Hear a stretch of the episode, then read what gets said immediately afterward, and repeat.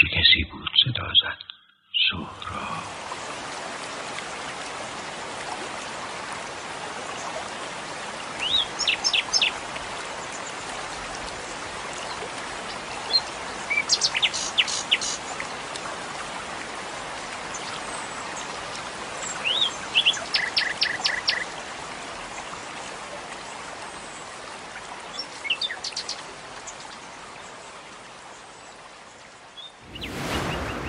آقای سهراب سپهری در 15 مهر ماه 1307 در کاشان به دنیای ما اومد. او 52 سال زندگی کرد و چیز مهمی رو در مورد زندگی فهمید. در اپیزود هشتم رادیو راه ما می‌خوایم بریم سراغ هشت کتاب. ما می‌خوایم یک آدم رو با مجموعه شعرهاش بخونیم. من فکر می‌کنم مجموعه اشعار سهراب سپهری به نام هشت کتاب رو باید مثل یک رمان خوند. یعنی از مجموعه اول مرگ رنگ باید آغاز کرد و تا مجموعه پایانی دفتر ماهیچ ما نگاه باید سیر تحولات یک انسان رو در شناسایی کرد. تصور عمومی درباره سهراب سپهری اینه که سهراب سپهری خیلی آدم خوشبینی بوده آدم گل و بلبلی بوده آدم شادی بوده نیمه پر لیوان رو نگاه می‌کرده می‌گفته زندگی باید کرد و از این جور چیزا.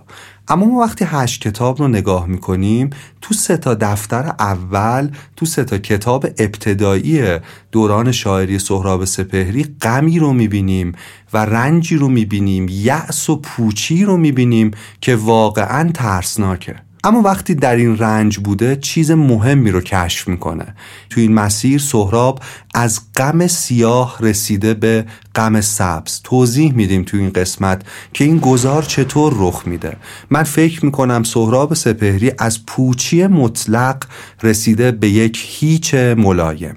این شما و این قسمت هشتم از رادیو راه. هیچ ملایم.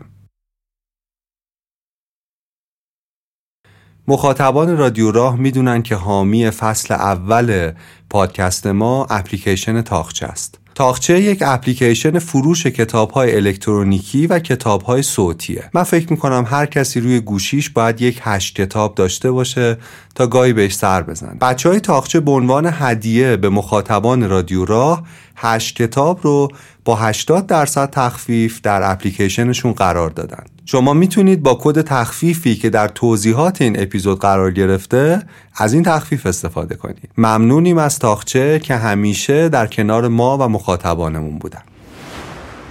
هشت کتاب رو که باز می‌کنیم اولین دفتر اسمش مرگ رنگه. اولین شعر دفتر مرگ رنگ شعریه به نام در غیر شب حتی اسمش هم نشون میده که چه شعر غمباری رو قراره بشنویم.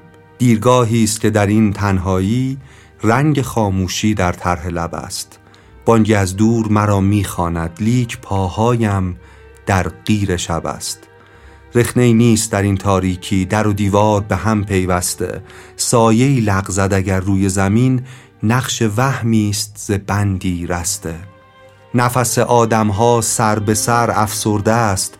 روزگاری است در این گوشه پژمرده هوا هر نشاطی مرده است دست جادوی شب در به روی من و غم می بندد می کنم هرچه تلاش او به من می خندد نقش هایی که کشیدم در روز شب راه آمد و با دود اندود.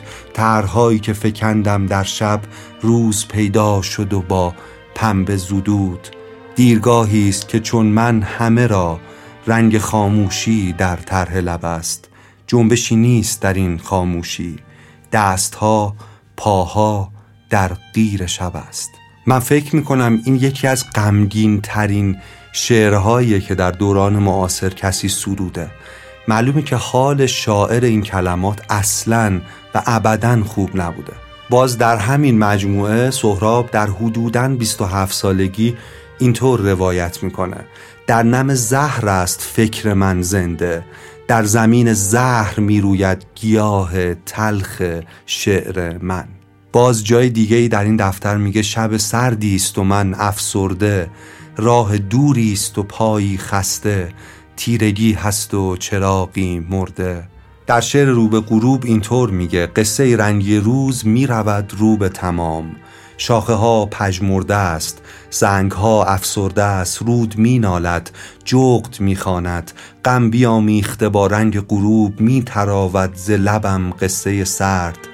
دلم افسرده در این تنگ غروب. این شعر فریاد دردناک کمک خواهی شاعریه که در اندوه داره غرق میشه. کتاب دوم سهراب سپهری اسمش زندگی خواب هاست. شعر این دفتر برمیگرده به میانه دهه سوم زندگی سهراب سپهری؟ فضای شعر این دفتر همطور که از عنوانش هم پیداست یه جورایی تجربه خواب و رویاست. انگار سهراب از خوابهاش در این کتاب نوشته. خوابهایی که البته به کابوس شبیهن سهراب در شعر یاد بود در مجموعه زندگی خوابها اینطور میگه. و من روی شنهای روشن بیابان تصویر خواب کوتاه هم را میکشیدم.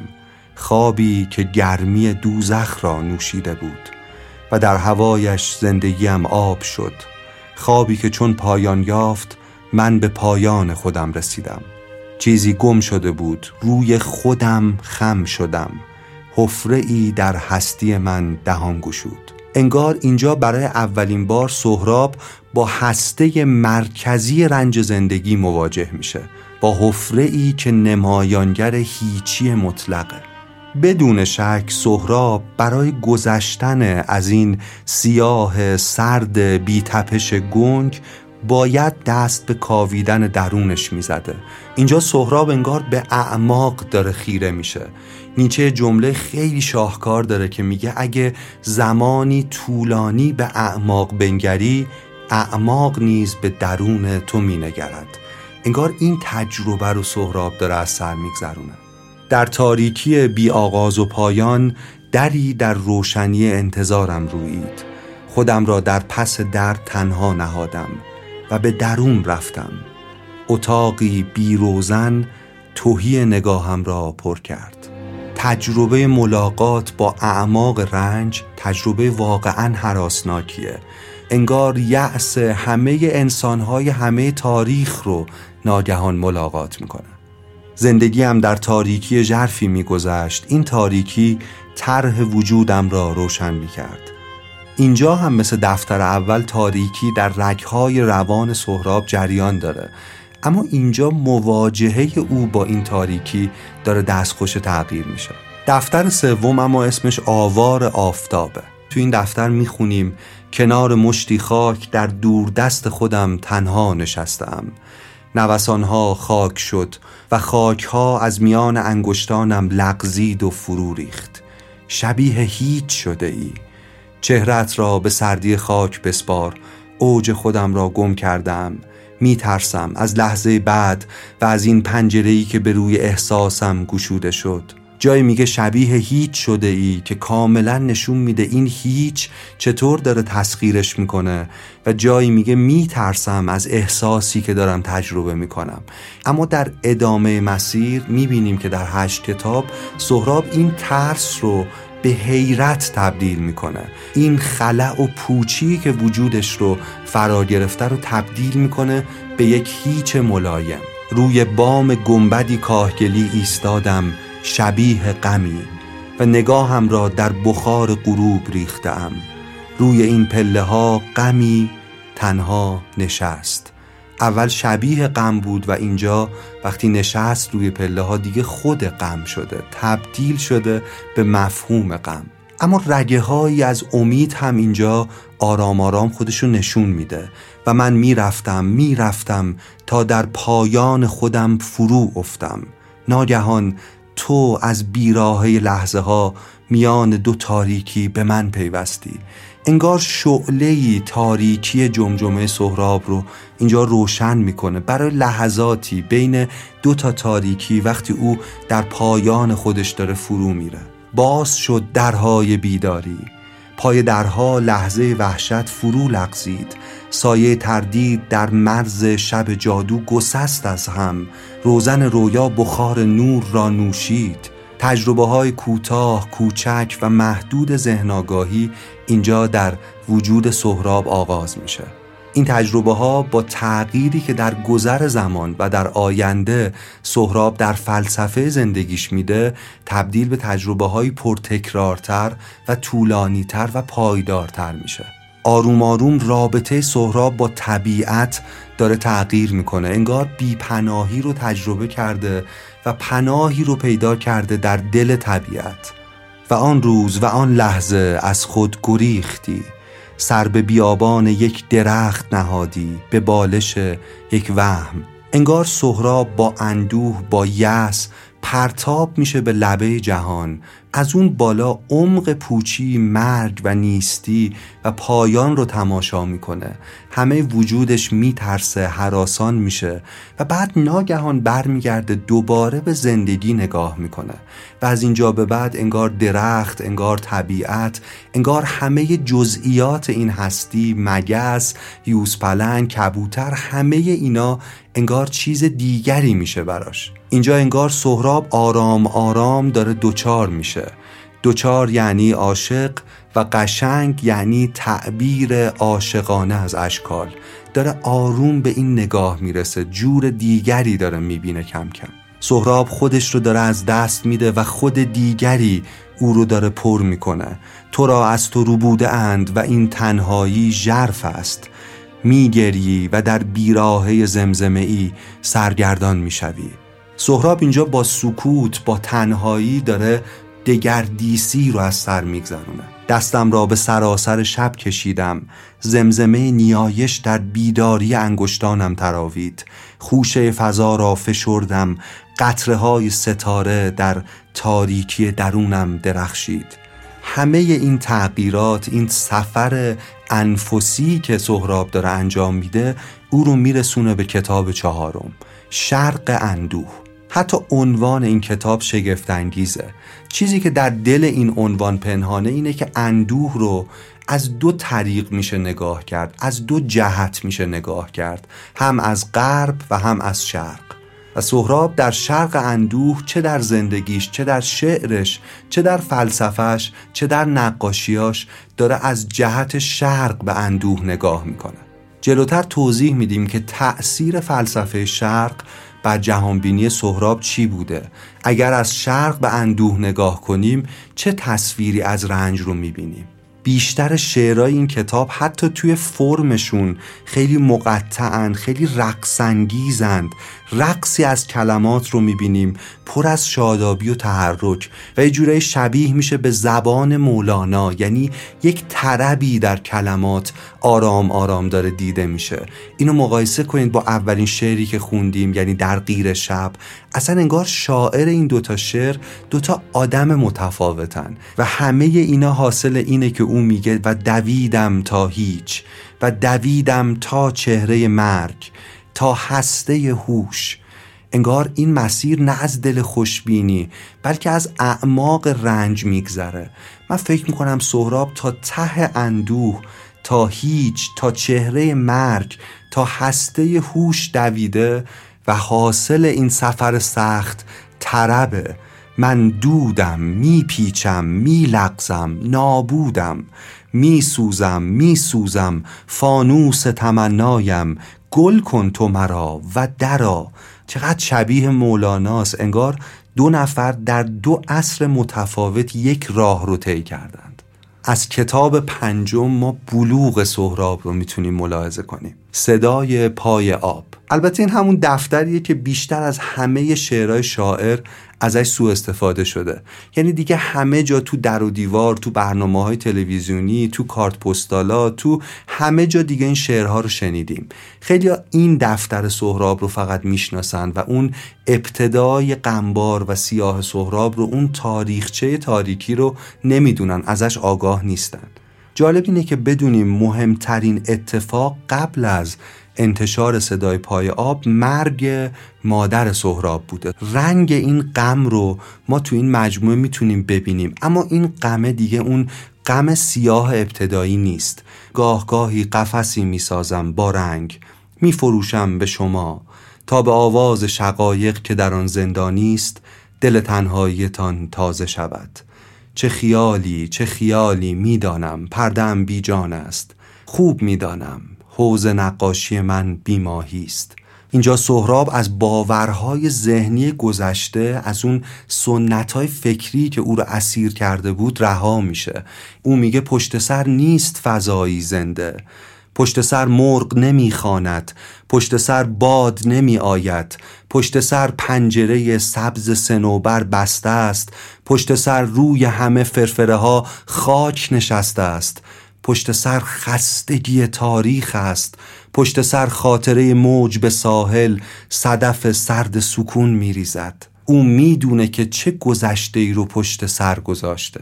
اینجا سهراب پیچ مهمی رو رد کرده و بعد از عبور از این پیچ از این کمرکش قله منظره چشمانداز روبروی او کاملا تغییر کرده. من در این خانه به گمنامی نمناک علف نزدیکم. من صدای نفس باغچه را میشنوم و صدای ظلمت را وقتی از برگی میریزد و صدای صرفه روشنی از پشت درخت عدسه آب از هر رخنی سنگ چکچک چلچله از سقف بهار و صدای صاف باز و بسته شدن پنجره تنهایی و صدای پاک پوست انداختن مبهم عشق متراکم شدن ذوق پریدن در بال و ترک خوردن خودداری روح. من صدای قدم خواهش را میشنوم و صدای پای قانونی خون را در رک زربان سهر چاه کبوترها تپش قلب شب آدینه. جریان گل میخک در فکر شیهه پاک حقیقت از دور. من صدای وزش ماده را میشنوم و صدای کفش ایمان را در کوچه شوق و صدای باران را روی پلک تر عشق روی موسیقی غمناک بلوغ روی آواز انارستان ها و صدای متلاشی شدن شیشه شادی در شب. پار پار شدن کاغذ زیبایی پر و خالی شدن کاسه قربت از باد.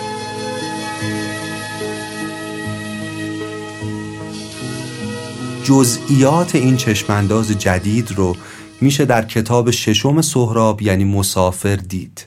سهراب این کتاب رو در پایان دهه چهارم زندگیش نوشته. اینجا سهراب در قله پذیرش خانه کرده. و این پذیرش به طرز جالبی شامل عدم پذیرش هم میشه. بذارید یه ذره این مفهوم پذیرش عدم پذیرش رو یه ذره بیشتر باز کنیم. این اوج پذیرش یک آدمه. خیلی از آدما وقتی نگاهشون رو به دنیا تغییر میدن تجربه ای رو از سر میگذرونن و چشماشون شسته میشه یه جور دیگه می‌بینن انتظار دارن که دیگه همیشه جهان پیرامونشون زیبا باشه رنج درش نباشه. هیچ وقت دچار استراب اندوه یأس پوچی و افسردگی نشن. این چیزی که ما تو این مرحله از پذیرش بهش می‌رسیم خودش نیاز به یک عمق دیگری داره. ما اینجا انتظار داریم افسرده نشیم اما افسرده میشیم. گاهی دلتنگ میشیم گاهی به هم میریزیم گاهی خشمگین میشیم. عمیقترین پذیرش اینه که ما حتی اینکه نمی‌تونیم کامل تغییر کنیم رو هم نمی‌تونیم کامل جهان رو بپذیریم رو هم بپذیریم. یعنی جایی که ما به اوج زیستن مسالمت آمیز با همه احساساتمون می‌رسیم. مثل اقیانوس میمونیم که گاهی وقتا موجهایی میان بلند کوتاه احساساتی از ما عبور می‌کنه. اونا هم به رسمیت می‌شناسیم. اما جوری عمیقا خودمون و شرایطمون در دنیا رو پذیرفتیم که وجود این موجها رو هم بخشی از طبیعت انسانیمون می‌دونیم. سهراب به سرشت سوگناک زندگی که درکش کرده میگه ترنم موزون حزن. او نسبت به زیبایی های محیطش آگاهی جدیدی پیدا کرده اما هنوز هم گاهی دلش می‌گیره دلش عجیب می‌گیره.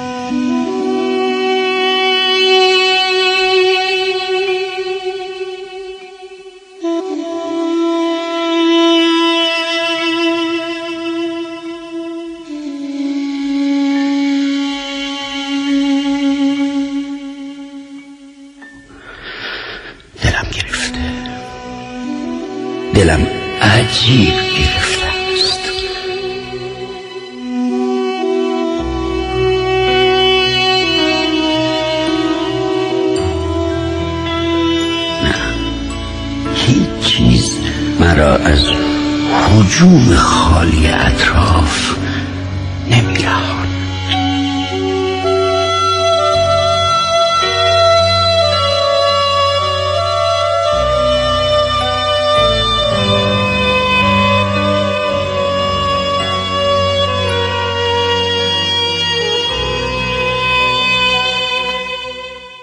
سهراب در دفتر پیشین وجدی رو تجربه کرده طربی رو تجربه کرده که اینجا دلتنگ اون تجربه است. در آرزوی تکرار اون احساس سروره. و اینکه دلش بگیره چیزی کاملا طبیعیه. نگاه مرد مسافر به روی میز افتاد.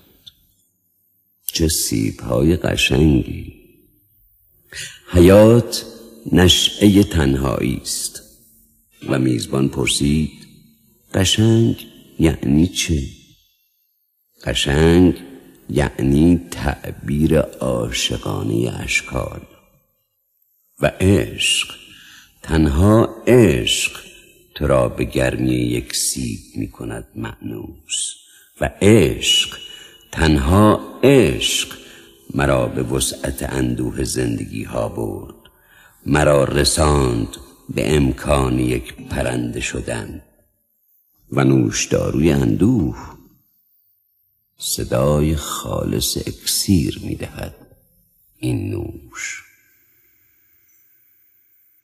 سهراب اینجا فاصله ای رو درک می‌کنه که هرگز با هیچ چیز پر نمیشه. او در آرزوی اینه که لحظه های بیشتری روحش مثل یک سنگ گاهی سر راه حقیقت قرار بگیره. جایی که روح او گاهی از شوق سرفش بگیره. جایی که روحش در جهت تازه اشیا جاری باشه. نه. وصل ممکن نیست. همیشه فاصله ای هست. اگرچه منحنی آب بالش خوبی است برای خواب دلاویز و ترد نیلوفر همیشه فاصله ای هست. او علا رقم این که می‌دونه این عشق فاصله ها رو دردناک می‌کنه اما میپذیرتش دوچار باید بود. دوچار باید بود. وگرنه زمزمه حیرت میان دو حرف حرام خواهد شد. و عشق صدای فاصله هاست صدای فاصله هایی که غرق ابهام صدای فاصله هایی که مثل نقره تمیزن همیشه عاشق تنهاست.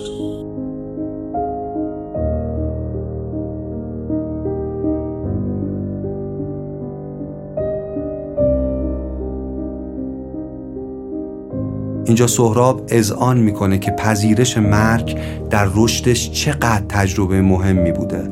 همیشه با نفس تازه راه باید رفت و فوت باید کرد که پاک پاک شود صورت طلایی مرگ.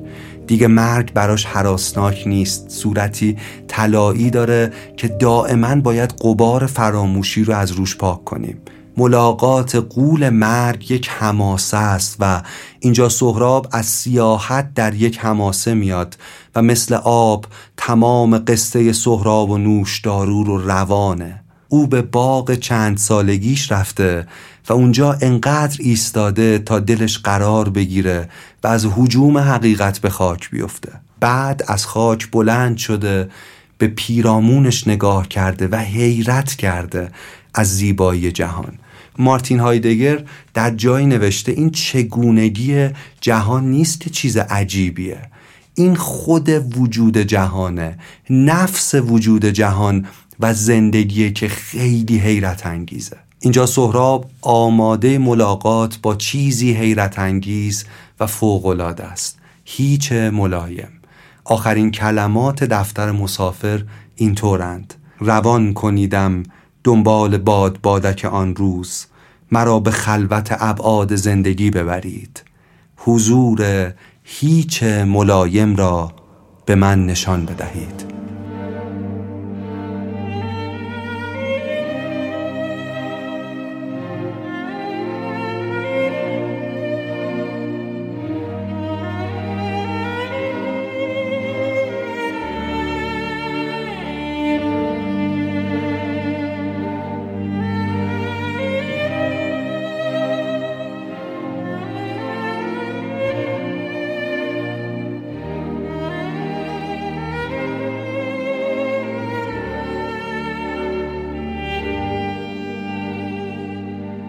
کتاب هفتم اسمش حجم سبزه جایی که سهراب راه می‌بینه در ظلمت پر از فانوسه پر از نور و شنه و پر از دار و درخت. مثل یک ذکر سهراب ایمان جدیدش رو دائما به خودش یادآوری می‌کنه. یاد من باشد تنها هستم. ماه بالای سر تنهایی است. او برخلاف بسیاری از ما مرگ رو فهمیده و بیدار شده. زندگی شکاف نوریه بین دو ابدیت مبهم و تاریک.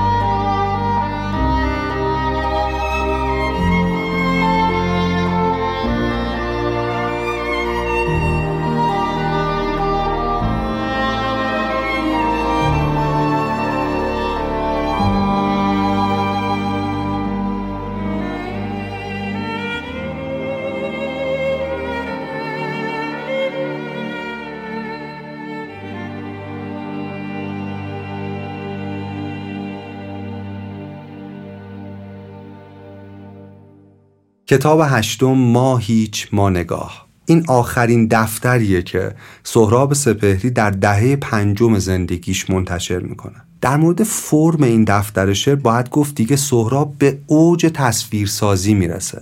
یعنی انقدر در این مجموعه ما هیچ ما نگاه تصویر زیاده از اسمش هم معلومه. ما هیچ ما نگاه. انگار شعرهای سهراب رو اینجا باید نگاه کرد. یعنی کلمات جای خودشون رو به تصاویر دادن. و اوج هنر تابلوهای یک سهراب نقاش با یک سهراب شاعر رو میشه اینجا دید. یک سیب در فرصت مشبک زنبیل میپوسد. ببینید عجب تصویر بینظیری ساخته. یا مثلا طرح دهان در عبور باد به هم ریخت. اینجا هم گاهی میشه اندوه رو در کلمات و تصویرهای شاعر دید. اما جنس این اندوه با اون اندوه قبلی فرق می‌کنه. آدمیزاد این حجم غمناک روی پاشویه وقت روز سرشاری حوز را خواب می‌بیند. آخرین شعر هشت کتاب شعری با عنوان تا انتها حضور. امشب در یک خواب عجیب رو به سمت کلمات باز خواهد شد. باد چیزی خواهد گفت. سیب خواهد افتاد. داخل واژه صبح صبح خواهد شد. بله پایان این سفر اینه که داخل واژه صبح صبح خواهد شد. مرگ رنگ رو میشه آغاز اندیشه سهراب بدونیم و اوج رنجش. بعد از اون زندگی خوابها آوار آفتاب و شرق اندوه برزخ اندیشه سهرابه. بعد می‌رسیم به صدای پای آب مسافر و حجم سبز که یه جورایی بهشت اندیشه سپهریه. و آخرین مجموعه یعنی ما هیچ ما نگاه فرجام اندیشه سهراب سپهریه. در ادامه ما می‌خوایم اندیشه سهراب رو کالبد چکافی کنیم و ببینیم این اندیشه رفیع، حیرت انگیز و رهایی بخش رو چه چیزی ساخته. برای اینکه شاید در اندیشه خودمونم بتونیم این تغییرات رو انجام بدیم. شاید ما هم بتونیم چشمانمون رو بشوریم و زندگی رو جور دیگری ببینیم.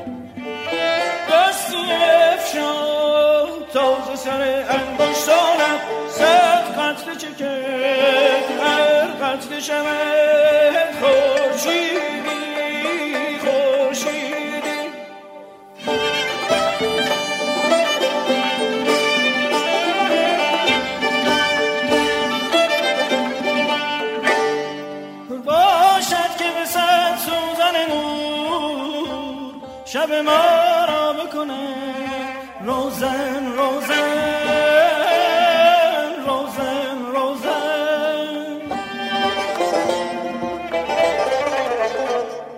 اولین مفهومی که در تغییر فلسفه سهراب باید بهش پرداخت مفهوم تنهاییه. کلمه و عبارت تنهایی به کرات در همه هشت کتاب تکرار میشه ولی تعبیرهای مختلفی از تنهایی رو میشه شناسایی کرد. یعنی این مفهوم در ذهن سهراب دچار دگردیسی شده. در سه تا مجموعه مرگ رنگ، زندگی خوابها و آواز آفتاب تنهایی مجموعاً 51 بار تکرار شده. ولی وقتی این کلمات رو بررسی می‌کنیم می‌بینیم تعبیری که سهراب ازش داره تعبیر خیلی دردناکیه. یعنی ابتدا تنهایی براش خیلی چیز سختی بوده. از شرق اندوه تا ما هیچ ما نگاه هم کلمه تنهایی شست بار در مجموعه شعرهای سهراب تکرار میشه. ولی این تنهایی دیگه یک تنهایی رهایی بخشه. اصلا یک تنهایی خوشایندیه که خود سهراب انگار انتخابش کرده. این تنهایی یک موقعیتیه که بستری رو برای فهم مفاهیم جدید داره مهیا می‌کنه. یاد من باشد تنها هستم. سهراب قربت انسان رو در جهان حس می‌کنه. او وقتی این کلمات رو میگه در یه حالتی فراتر از احساس تنهایی روزمره به سر می‌بره. تنها بودن سهراب اینجا یه جور تنهایی وجودیه. از این واقعیت سرچشمه می‌گیره که او می‌فهمه ممکن نیست که کسی باشه که بتونه همه ابعاد وجودی و وضعیت ذهنی سهراب رو درک کنه. او از تنهایی فراتر میره به این روش که با خود تنهایی اونس می‌گیره. وقتی از جمع چشم بر می‌گیره و به خودش نگاه می‌کنه اینجا لحظه شگفتانگیز ملاقات با خود در زندگی سهراب رخ میده. ما در حیاهوی جمع و دیگران جهان رو نمی‌بینیم دید می‌زنیم. وقتی در ازدهام تنهای دیگران ما غرق میشیم اونجا صداهای جهان فقط به گوش ما می‌خوره.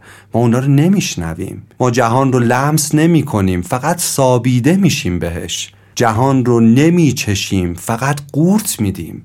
انقدر این تنهایی ارزشمنده که در اوج سهراب میگه به سراغ من اگر میآیید نرم و آهسته بیایید. مبادا که ترک بردارد چینی نازک تنهایی من. انگار شاعر در یک ماه اصل با تنهایی به سر می‌بره. پاداش تاب آوردن این تنهایی عشق. صدا کن مرا. صدای تو خوب است. صدای تو سبزینه آن گیاه عجیبی است که در انتهای سمیت حوز در ابعاد این عصر خاموش من از طعم تصنیف در متن ادراکی کوچه تنها دارم. بیا تا برایت بگویم چه اندازه تنهایی من بزرگ است. و تنهایی من شبیخون حجم تو را پیش بینی نمی کرد و خاصیت عشق این است. کسی نیست. بیا زندگی را بدزدیم آن وقت میان دو دیدار قسمت کنیم. بیا با هم از حالت سنگ چیزی بفهمیم. بیا زودتر چیزها را ببینیم. ببین اقربک های فواره در صفحه ساعت حوز زمان را به گردی بدل می‌کنن. بیا آب شو مثل یک واژه در سطر خاموشیم. بیا ذوق کن در کف دست من جرم نورانی عشق را. مرا گرم.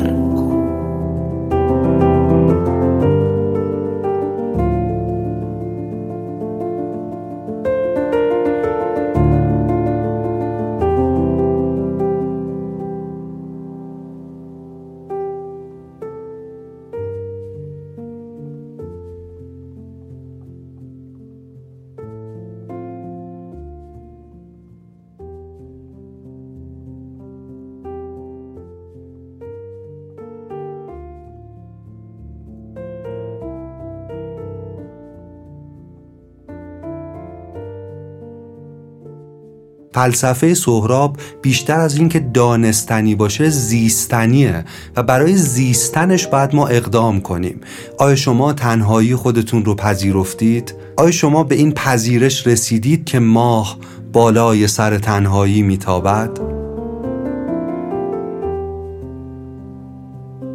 تنهایی خیلی باشکوهه به نظر یعنی احساس تنهایی ها اگر تو بفهمیش و اگه درکش بکنی و اینکه تنهایی به تو امکان حضور در هر جایی رو که می‌خوای بد میده. با تخیل. ولی چقدر تو می‌تونی مطمئن باشی که در کناری که دیگه ای این فرصت رو به خودت بدی که قدرت تخیل این امنیت رو برای خودت فراهم کنی یا دیگری برای تو فراهم کنه یا تو برای دیگری فراهم کنی که قدرت تخیل خودت رو هر وقت بخوای بهش فرصت بدی اونو برکت در بیاری به هر جا دلت بخواد باشی. در تنهایی با هر آدمی می‌تونی گفتگو کنی. می‌تونم بگم من در تنهایی آدم بهتریم. همونطور که درخت در تنهایی درخت تره به نظرم هم آدم در تنهایی آدم تر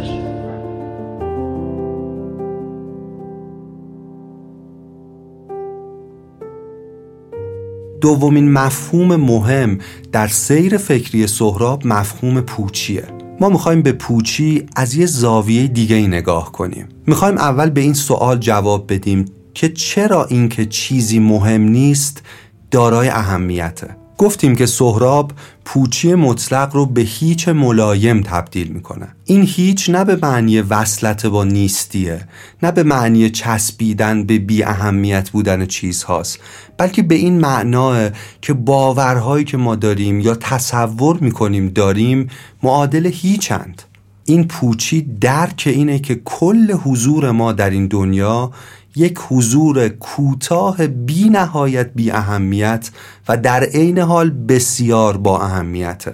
حالا که راجع به پوچی حرف می‌زنیم ممکنه خیلیا بهشون بر بخوره که این هیچ یه جور تبلیغ نیست انگاری نیست. من می‌خوام بگم نه اینطور نیست. برای اینکه ما قبل از اینکه اصلا حواسمون باشه در این نیستی در این پوچی داریم دفن میشیم.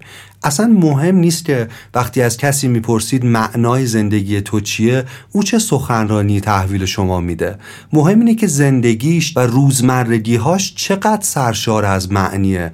و ما در جهانی زندگی می‌کنیم که فارغ از چیزهایی که آدمها راجع به معنای زندگی میگن زندگیشون بی نهایت پوچ و بی معنی شده.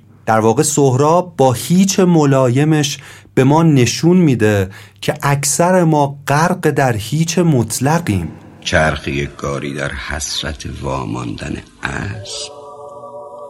اسب در حسرت خوابیدن گاریچی مرد گاریچی در حسرت مرگ؟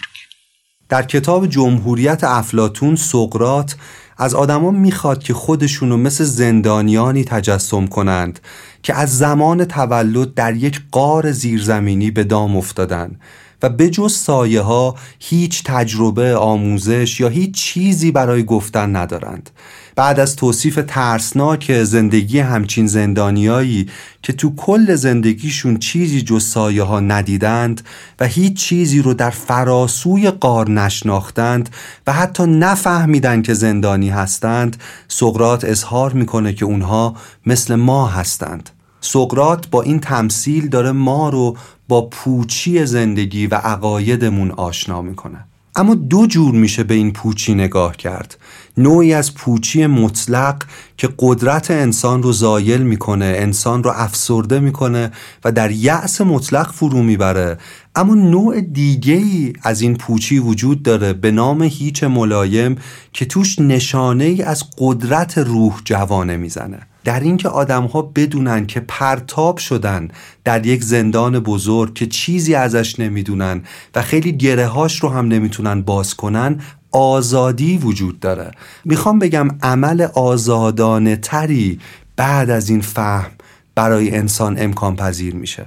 اگر سقرات امروز جامعه ما رو می‌دید می‌دید که ما اومدیم تا به جای لذت بردن از زندگی اون رو تحمل کنیم و اومدیم تا به جای عشق ورزیدن به انسانیت ازش بیزار باشیم. و همه اینا حاصل اینه که ما شجاعت مواجهه با تاریکی رو از دست دادیم. اگر ما به واقعیت ها شجاعانه و بدون روتوش نگاه کنیم اولش خیلی رنج می‌کشیم درسته.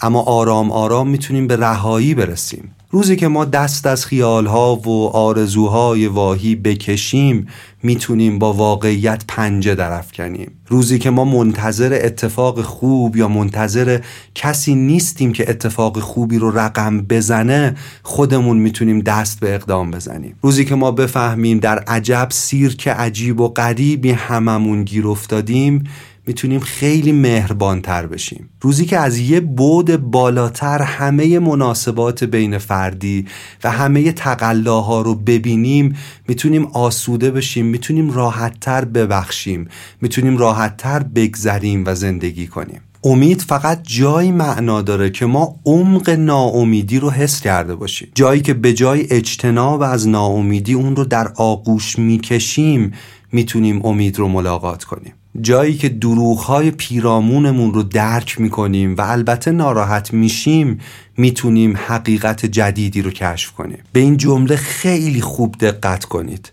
حتما باید راههای رفته و به بنبست رسیده حتما باید امیدهای به یأس تبدیل شده رو بتونیم بشناسیم درک کنیم برای اینکه راه جدیدی برای امیدورزی پیدا کنیم. در کتاب نخست جمهوریت افلاتون یه شخصیتی هست که خیلی برای من محبوبه.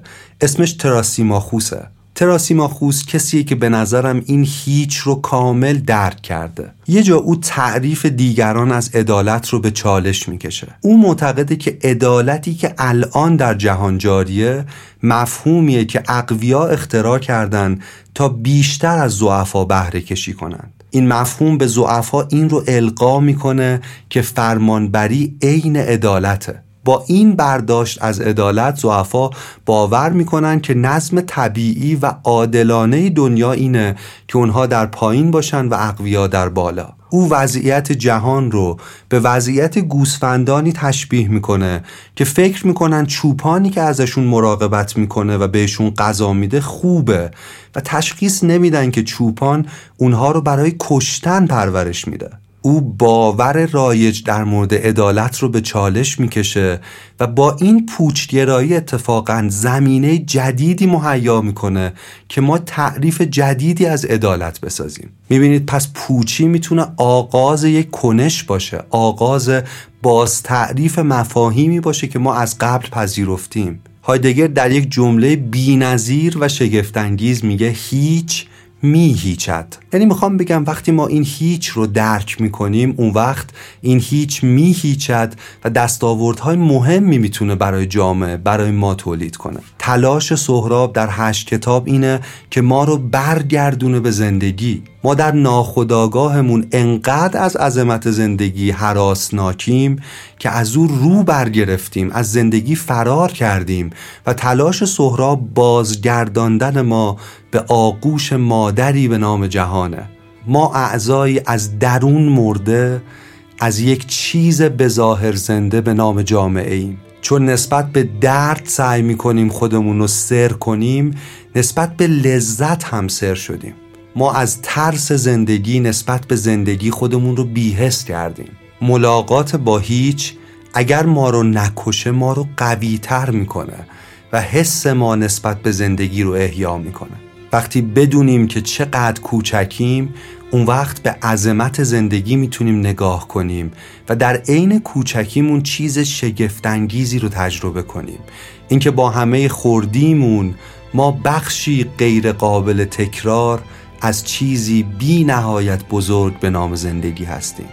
یکی از بزرگترین خطاهای انسانها اینه که به زمین بدبین شدن و بی توجه چون به آسمان خوشبین بودن به آسمانی خوشبین بودن که اگر صدایی هم در اون میپیچید این فریاد بود که خودتون برای تغییر قوم خودتون کاری بکنید.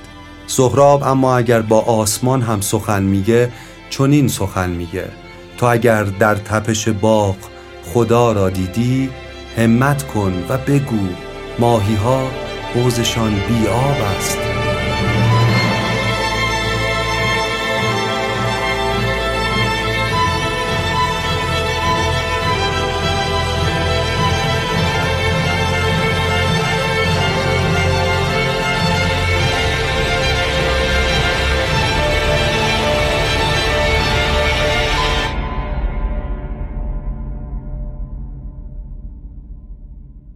انسان در مواجهه با پوچی انگار به مرزهای خودش می‌رسه و اینجا دو تا چیز خیلی مهم رو می‌فهمه. اول اندازه خودش رو می‌فهمه. می‌فهمه مرزهاش تا کجا گسترش داره. مثلا شناختش از پدیده ها تا کجا ممکنه. و این احساسی واقعا غمباره که انسان می‌فهمه که کوچکه و جهان بزرگه. اما دومین اتفاقی که با شناخت مرزهای وجودمون می‌تونیم تجربه کنیم اینه که مرزهای ما سابیده میشه و مرزهای ما همسایه است با چیزی بسیار بزرگ به نام جهان به نام زندگی به نام جان جهان. اینجاست که ما اول میترسیم مثل سهراب و بعد حیرت می‌کنیم. بعد از این عبور ما به جایی می‌رسیم که اندوه هست اما شکایت نه. رفقا شاید ریشه بسیاری از رنجهای انسان اینه که ما چشمانمون می‌تونه ببینه فراتر از آن چیزی که دستانمون می‌تونه لمس کنه. یعنی فاصله بایدها و هستها. ما با چشمانمون می‌تونیم چیزهای دور رو ببینیم آبیهای دور دست اما دستمون رو که دراز می‌کنیم بین انگشتان ما و اون آبی دوردست همیشه فاصله ای هست. همیشه فاصله ای هست. وقتی کوتاهی دستانمون رو می‌بینیم به جای تقلا برای دستاندازی روی آبی دوردست می‌تونیم دستامون بکنیم توی جیبمون و از تماشای آبی دوردست از تماشای فاصله زیادی که پاهای چشمانمون می‌تونه بره حیرت کنیم کیف کنیم حز کنیم. این به ما این امکان رو میده که به دستهای کوتاه خستمون استراحتی بدیم که به جای جستجوی بی امان و فرساینده یه چیزی در خلع همین چیزهای ملموس اطراف همین سنگ همین درخت رو لمس کنه آخر اونقدر خسته شدم از ناراحتی یه روز پا شدم خودم راحت کنم بابا از این ناراحتی. به چه خبره؟ پا شدم تناب برداشتم انداختم پشت ماشین. میرم قال قضیه رو بکنم. میرم خودکشی بکنم. توتستان بود نزدیک خونه ما آمدیم. تناب تاریک بود. تناب هر می انداختیم گیر نمی‌کرد. رفتم بالا تناب گیر دادم. یه آقا یه چیزه نرم خورد دستم. توت. چه توت شیرینی؟ شیرین بود. اولی را خوردم دومی را خوردم سومی را خوردم. یه وقت دیدم هوا داره روشن میشه. آفتاب زده بالای کوره میخت چه آفتابی چه منظره چه سبززاری. به وقت دیدم صدای بچه ها میاد. بچه ها مدرسه آمدن دیدم من توت می‌خورم. گفتن آقا درخت تکون بده. ما هم درخت تکون داریم اینا خوردن. اینا خوردم من که می‌کردم. رفته بودم خودکشی کنم. تو تیر ما بردم اینجا؟ آقا یه توت ما را نجات داد. یه توت ما را نجات داد. خوب نشد. فکرم عوض شد. حالم عوض شد. حالم از طریق درک این هیچ ملایمه که جهانی که فکر می‌کردیم با ما دشمنه بار دیگه فرزند گم شده خودش یعنی انسان رو پیدا می‌کنه و در آغوش می‌کشه. اگه بدونین ما برای اجتناب از مواجهه با بی اهمیتی خودمون چه کارهای وحشتناکی کردیم. همه آدم هایی که در طی کل تاریخ به عقیده متعصبانه چسبیدند و به خاطر اون خون ریختند و جهان رو آتش زدند و نابود کردند از درک بی اهمیتی خودشون فرار می‌کردند. اونا به یه چیز خیلی بزرگتر از خودشون میپیوستند و اینطور می‌خواستند از این پوچی فرار کنند. این هیچ ملایم کمک می‌کنه چراغهای رابطه بار دیگه روشن بشه. اینکه من مطمئن میشم حقیقت حتما همش نزد من نیست بخشی از حقیقت نزد دیگرانه سرزمین دانایی من کوچکتر از اینه که کل حقیقت رو بتونه در خودش جا بده. اون وقت می‌تونم بهتر بشنوم دیگران رو. اون وقت ارتباطات انسانی می‌تونه بر اساس گفتگو بیشتر و عمیقتر شکل بگیره. بعد از تنهایی و پوچی سومین المان مهم فلسفه سهراب مرگ. سهراب میگه و اگر مرگ نبود دست ما در پی چیزی میگشت. برای اینکه نگاه سهراب به مرگ رو بتونیم درک کنیم همین قطعه کوتاه از سروده های سهراب بسیار روشنگره مرگ مسئول قشنگی پر شاپرک است. سهراب از طریق درک مرگ و نیستیه که به زندگی و زیبایی می‌رسه. به تعبیر آقای دکتر پگاه مسلح سهراب سپهری تابلوی رو که در اون مرگ با چهره هولناک ترسیم شده از دیوار خانه ذهنش بر می داره و مرگ رو با چهره نجیب و ملایم در جایگاه آموزگاری نشون میده که اتفاقا انسان رو به سوی کشف زیبایی راهنمایی می‌کنه. اینکه شاید آخرین باری باشه که فرصت داریم پر یک شاپرک رو ببینیم باعث میشه که پر اون شاپرک زیبایی بینظیر و منحصر به فردی پیدا کنه. اینطوره که هر روز زیستن ارزشی عالی پیدا می‌کنه. اینطوره که اون میگه و صبحها وقتی خورشید در میآید متولد بشویم. این نوع نگاه سهراب به مرگ باعث میشه که معنای زندگی در نظر سهراب خود زندگی بشه. داستایوفسکی هم در برادران کارامازوف اینطور نوشته که زندگی را باید بیشتر از معنای آن دوست داشت. این خود زندگی و همه مستاقهای زنده زندگیه که معنای حیاته و معنای زندگیه. اگر به اندازه کافی شهامت داشته باشیم که با مرگ روبرو بشیم اون وقت متوجه میشیم که مرگ مادر زیباییه گاه زخمی که به پا داشتم زیر و بمهای زمین را به من آموخته است.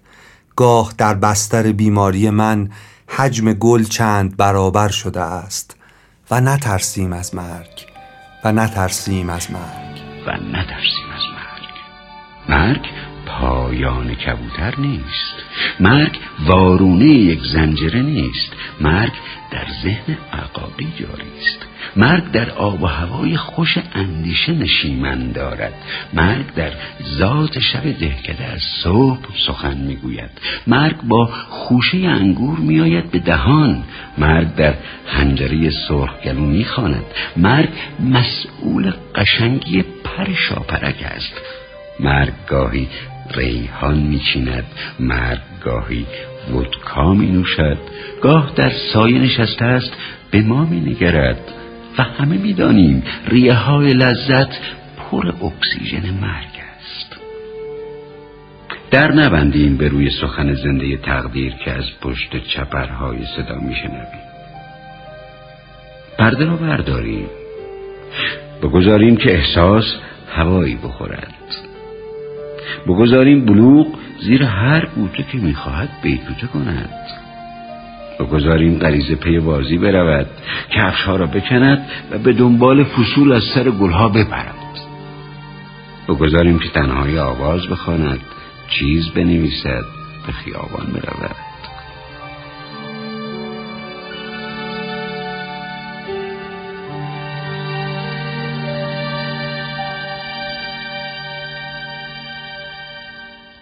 عنصر مهم بعدی در فلسفه سهراب سپهری مفهوم خنده است مفهوم کمدیه. وقتی شما آگاهانه تنهایی پوچی و مرگ رو میپذیرید اون وقت به جایی می‌رسید که می‌تونید به همه مناسبات روزمره پیرامون بخندید.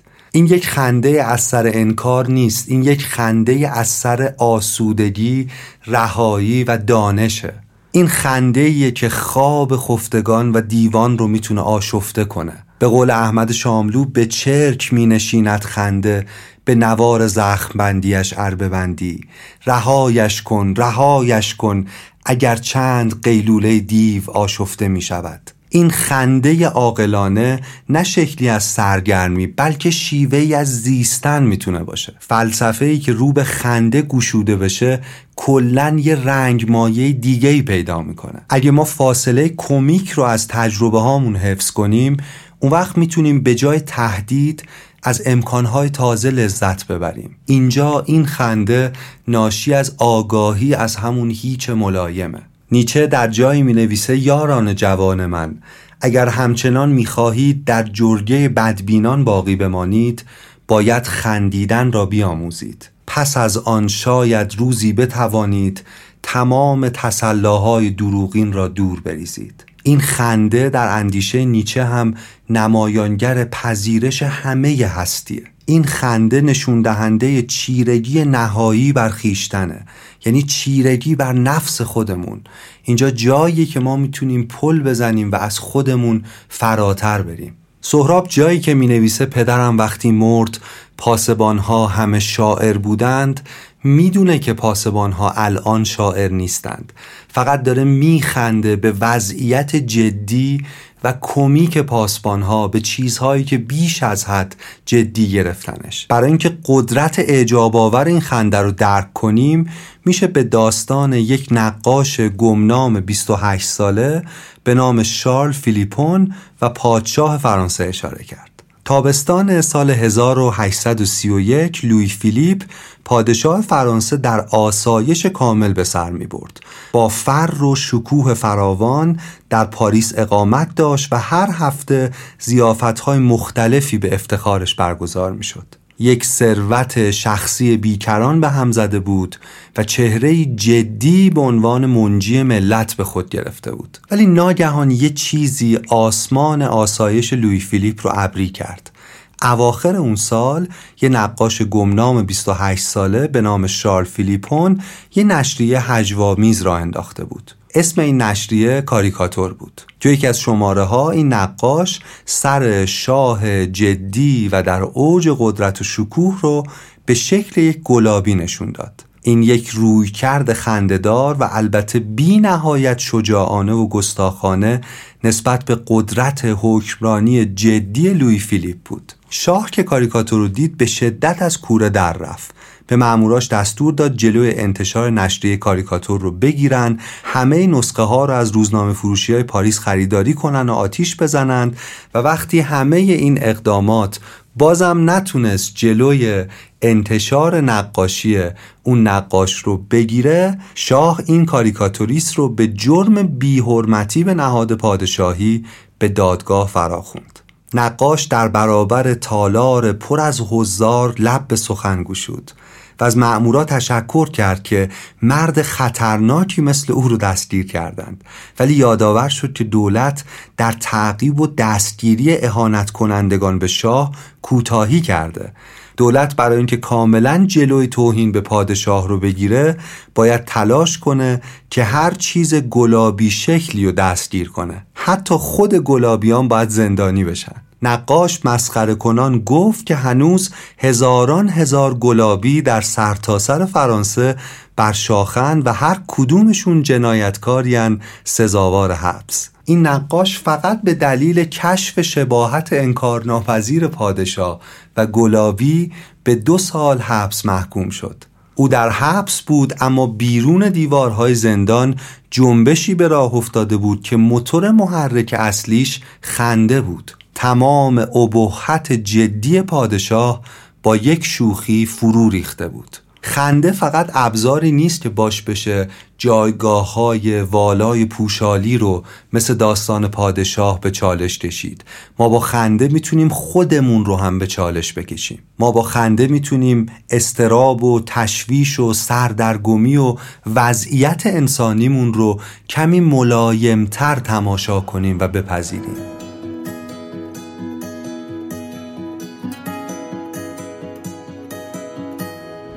حامی این قسمت از رادیو راه دکتر توه. پنج سال پیش یک جمعی به این فکر افتادن که جایی باید باشه که دیگه آدما مجبور نشن.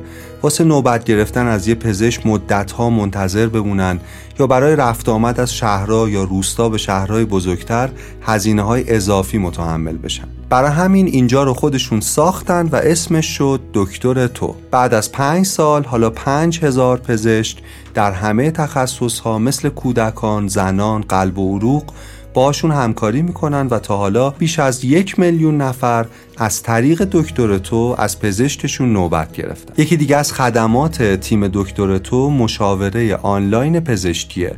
اینجوریه که هر فردی در هر جای ایران می‌تونه در مورد بیماریش و مشکلش از بهترین پزشکا در هر تخصصی مشورت بگیره و در صورت نیاز به اون پزشکم مراجعه کنه. دکتر تو این امکان رو به کاربر میده که نظرات کاربرای قبلی رو در مورد پزشک ببینه و اینجوری راحتتر دقیقتر و با اطمینان بیشتری بتونه پزشکش رو انتخاب کنه. بچه های این تیم خودشون رو در قبال تک تک آدم هایی که نوبت می‌گیرن مسئول می‌دونن و این قضیه رو با حداکثر توان پشتیبانی می‌کنن. آرزوی بچه های تو اینه که مستقل از جایی که ما در ایران زندگی می‌کنیم بتونیم تا حد امکان سهم یکسانی از خدمات درمانی داشته باشیم. آدرس سایتشون در توضیحات این قسمت ما هست. حتما یک سری به سایت دکتر تو بزنید. اما سهراب این نگاه کمیک به زندگی رو از شرق گرفته. سهراب سفرهای مختلفی به شرق داشته از جمله ژاپن و در آثارش معلومه که بسیاری از کتابهای فلسفی که در شرق باستان رواج داشته رو به دقت خونده و درک کرده. برای اینکه کمی نسیم خنک تفکر شرقی به گونه های ذهن ما بخوره برای اینکه یه ذره تازه بشیم بررسی کوانها به ما خیلی کمک می‌کنه. کوانها حکایت های پندامیز باستانی که در شرق بسیار رواج دارن و حکمت های زندگی درشون وجود داره. یک کوان هست که توضیح میده یک مرشد یک عارف تصمیم می‌گیره که سوتراهایی که به زبان چینی بودند رو به زبان ژاپنی ترجمه کنه و بعد با قطعه های چوب در هفت هزار نسخه چاپ کنه و یک کار عظیم انجام بده. این عارف سفر می‌کنه و کلی سکه جمع می‌کنه برای اینکه هزینه انتشار سوتراها رو بتونه بپردازه. اما ناگهان تو اون زمان یک رودخانه سیلابی میشه. به دنبال اون قحطی میاد و عارف پولهایی رو که برای کتاب جمع کرده بود بر میداره و برای سیر کردن گرسنگان خرج می‌کنه. پولها تموم میشه و انتشار سوتراها به تأخیر میفته دوباره مرشد قصه ما شروع به جمعآوری پول می‌کنه. اما ناگهان تا اون کشور رو فرا می‌گیره. بار دیگه مرشد ما اون چیزی رو که جمع کرده بوده برای کمک به مردمش میده. او بار سوم شروع به جمعآوری کمک می‌کنه و بعد از 20 سال آرزوش برآورده میشه. او می‌تونه سوتراها رو بر قطعه های چوبی چاپ کنه. ژاپنی ها به کودکانشون میگن که این عارف سه دسته سوترا درست کرده و دو دسته اول که نامرئی هستند از سومی بهترند. این یه مثالی بود برای اینکه حال و هوای اندیشه در شرق رو بتونیم تجربه کنیم. یه کوان دیگه یه روایت حکمت آمیز دیگه داستانی به نام راه گلالود. دو تا مرشد دو تا روشن زمیر در راه گلالودی در روزی بارانی راه می‌رفتند. کنار یک رودخونه به دختر زیبایی برمیخورن که به علت تقیان رودخونه نمی‌تونه از آب بگذره. یکی از عارفان دختر رو با دست بلند می‌کنه و از روی رودخانه خروشان عبور میده و اونور رودخانه می‌ذاره زمین. هر دو روشن زمیر با دختر خداحافظی می‌کنن و پیش میرن و پیش میرن. تا اینکه یکی از مرشدان از اون یکی که به دختر کمک کرده بوده می‌پرسه که چرا سوگندت رو به زمین زدی؟ ما عارفان قسم خوردیم که تحت هیچ شرایطی به زنان دست نزنیم. کاری که تو کردی زمین زدن قسمت بوده و کار بسیار خطرناکیه و می‌تونه آغاز یک وسوسه باشه و و چیزهای مختلف. روشن زمیر دیگه جواب میده من دختر رو آنجا زمین گذاشتم اما تو او را با خودت تا اینجا آورده ای؟ می‌بینید نوعی حکمت بی نهایت ساده سرراست و البته بسیار عمیق در این نگاه وجود داره هسته مرکزی این نگاه شرقی به جهان و به زندگی زندگی کردن در جهانه و در عین حال وابسته نشدن به خاک جهانه در واقع این یک کامیابی واقعیه. در کوان دیگری در مورد معجزه واقعی میشنویم. یک روز یک راهب به یک روشن زمیر میگه که قدرت جادویی تو چیه؟ من قبلا مردان مقدسی رو دیدم که قدرت‌های جادویی عظیمی داشتند معجزه تو چیه؟ مرد روشن زمیر به آرامی جواب میده که معجزه من این است که گرسنه باشم غذا می‌خورم و تشنه باشم آب می نوشم معجزه این فرد روشن زمیر انسان بودن بوده. خود زندگی انسانی معمولی بوده. یعنی می‌خوام توضیح بدم که چه میشه که سهراب سپهری دچار گرمی گفتار میشه. در شرق دایره واژگان بسیار گسترده‌ای برای توضیح حالتهای روحی پیچیده وجود داره. مثلا در ژاپن کلمه وجود داره به نام کایکا. کایکا به معنی اینه که وقتی یه چیز ناشناخته رو درون خودمون حس می‌کنیم که شروع به شکفتن می‌کنه. وقتی با چیزی عجیب و ناشناخته درون خودمون در وجود خودمون روبرو میشیم و یه گرمای خوشایندی رو در عمق وجودمون حس می‌کنیم ما تو این لحظه داریم کایکا رو حس می‌کنیم. یه کلمه دیگه ژاپنی ها مانکاست. مانکا به معنی به گل نشستن کایکاست یعنی اون شکوفه ها اون جوانه هایی که درون خودمون کشف کردیم و حیرت کردیم که اه من این ویژگی هم دارم با تلاشی که روش می‌کنیم متمرکز میشیم تمرین که انجام میدیم به مانکا منجر میشه. یعنی گل میده یعنی شکوفه می‌کنه در ما. ژاپنی ها یک عالمه کلمه دارن برای چیزهای عجیبی که ما درون اون حس می‌کنیم ولی نامی براش نداشتیم. مثلا عبارتی دارن به نام ایچیگو ایچیه. ایچیگو ایچیه به معنی آن چیزیه که همین الان در حال تجربه کردنش هستیم و هرگز دوباره اتفاق نمیافته. میشه اینجوری ترجمهش کرد. هر دیدار فقط یک مرتبه. یا مثلا همین لحظه فقط یک فرصت. یا مثلا عبارت حالا یا هیچ وقت می‌تونه ترجمه خوبی براش باشه. در واقع ایچیگو ایچیه درک این نکته است که ما هیچ وقت در یک رودخانه دوبار نمی‌تونیم شنا کنیم چون جریان آب و همه چیز پیرامون ما تغییر کرده. یک جورایی یادآوری درباره قدرت لحظه حاله یک تذکر برای ذهن آگاهیه. از این جور عبارت ها یک عالم مثال دیگه در زبانهای شرقی وجود داره. اگر کلمات مسائل تفکرن که هستند این کلمات گسترده با این همه معانی چند وچی می‌تونن ساختمانی از تفکر رو بسازن که با ساختمان تفکر زبان دیگری که این کلمات رو حتی نداره کاملا متفاوته. سهراب فرهنگ شرق رو هم از نزدیک در خود بطن اون فرهنگ حس کرد هم با خواندن فلسفه و متونشون دریافت کرد و باستاب این درک او از کتاب سومش در همه اشعار و آثارش دیده میشه. همه چیزایی که گفتیم سهراب رو به جایی میرسونه که من اسمش رو می‌ذارم عمیقترین پذیرش. اما این عمیقترین پذیرش چه شکلیه؟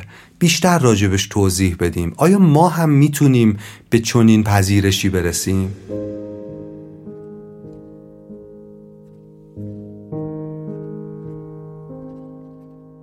باید مثل یه فوتبالیست باشه. به نظر من تو زندگی آدم باید مثل یه فوتبالیست باشه. ولی یه فوتبالیستی که دو تا چیز رو حواسش هست. و به نظر من این فوتبالیست ها فوتبالیست های بزرگم تکنیک اینا رو کاری نداریم ما. یکی این که تو زمین جونشون رو بدن چون اگه جونشون بدن که قاطعا برای چی اومدی تو زمین؟ فوتبالیستی تو زمین باید باشه که جونش رو بده. ولی این یه وجه قضیه است. وجه دیگهش وقتی که داره جونش هم می‌خواد بده ولی یادش باشه که این فقط یه بازیه. هر دوی اینا تو امان با هم و در کنار هم. من جونم رو میدم ولی این یه بازیه. این تمام زندگیه ولی تمام زندگی هم نیست. هر دو با هم.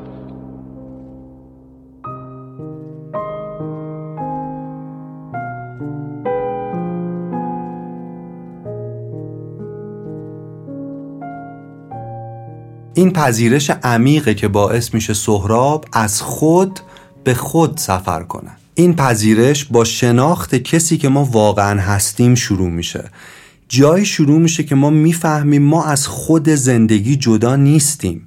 اینکه خودمون از زندگی جدا کردیم ناشی از ترس های ماست. این نگاه ما رو انگار به یک سفر اکتشافی می‌بره. یک سفری که شامل جستجوی مناظر جدید نیست بلکه به دست آوردن چشمانی جدید و تفسیری جدید از مناظر قبلیه. اگر جدایی بین ما و زندگی از بین بره اون وقت عشق آشکار میشه. اون وقت ما می‌بینیم که به رحم زندگی بازگشتیم. رحمی که هرگز واقعا اون رو ترک نکرده بودیم. اون وقت معمولی ترین چیزها به سادگی می‌تونن غیر معمولی باشن. اون وقت ما به حیرت می‌رسیم و می‌فهمیم که شاید غیر معمولی ترین چیزها در معمولی ترین چیزها پنهان شده باشن و اونجا منتظرن که ما کشفشون کنیم.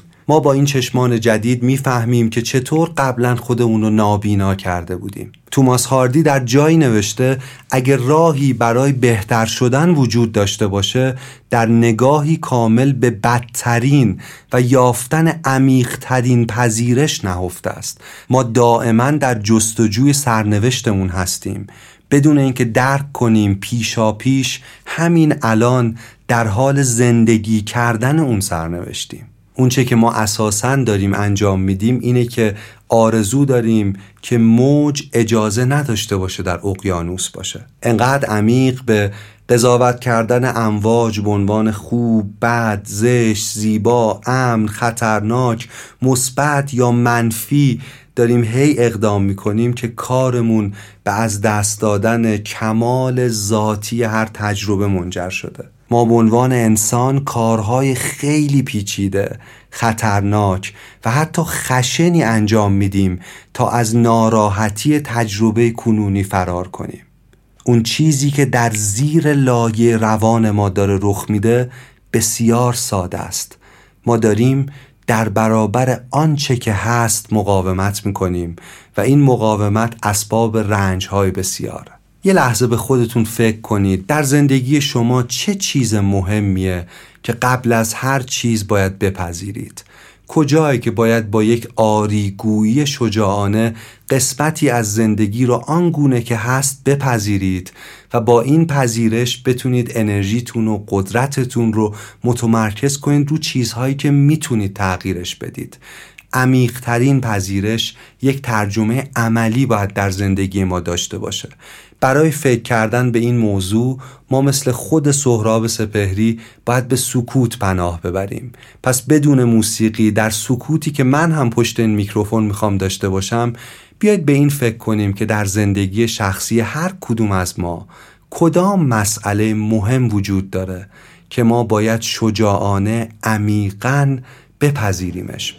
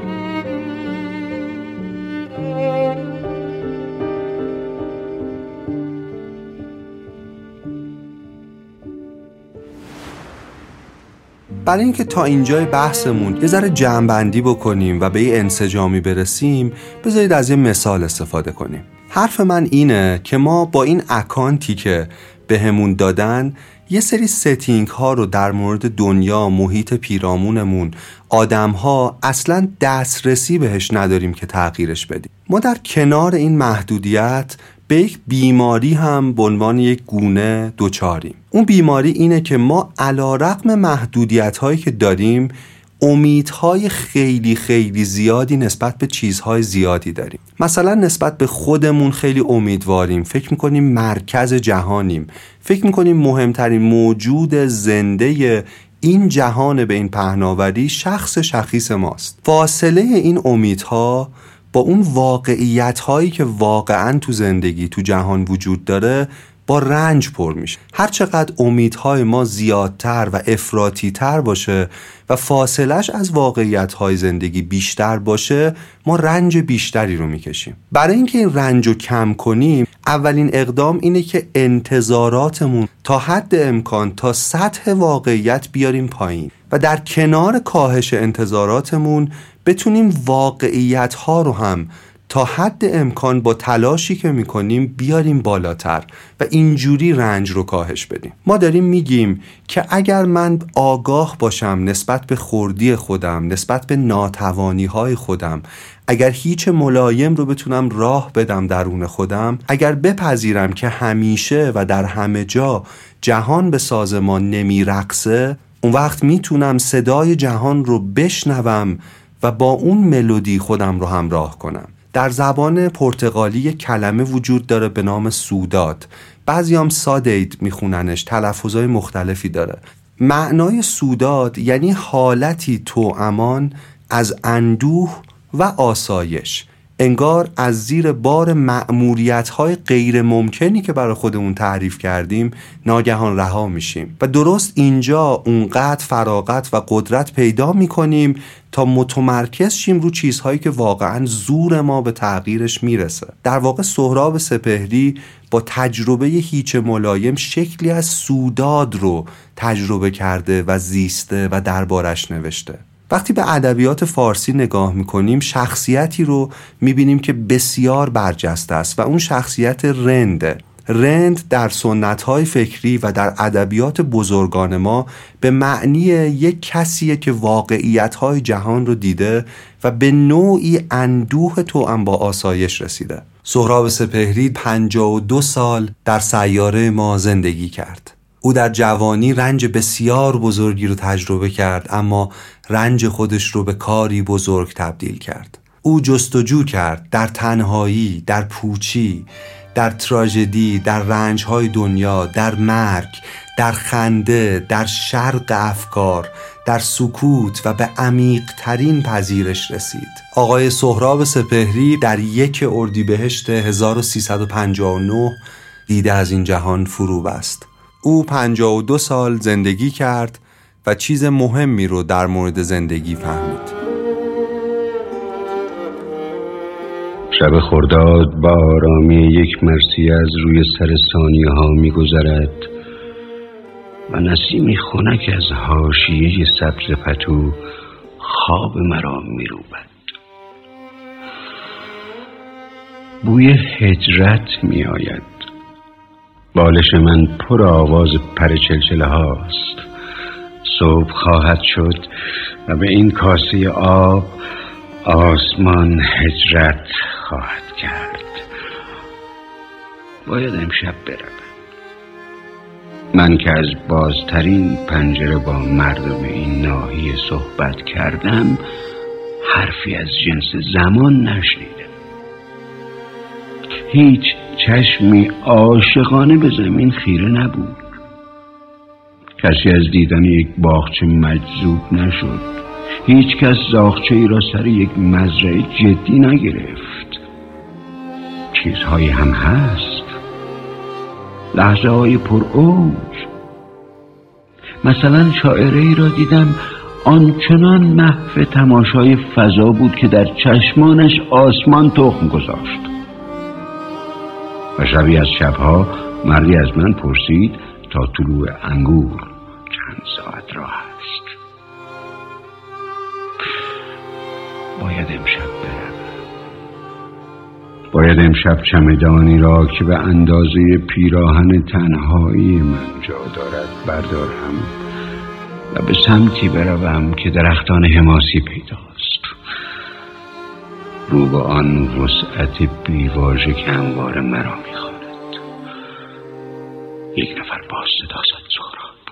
کفشای کو مقصد من رفتن است. با نرسیدن خوشم.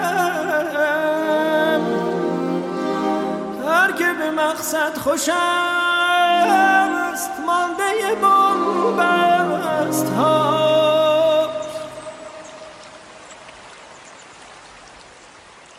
رادیو راه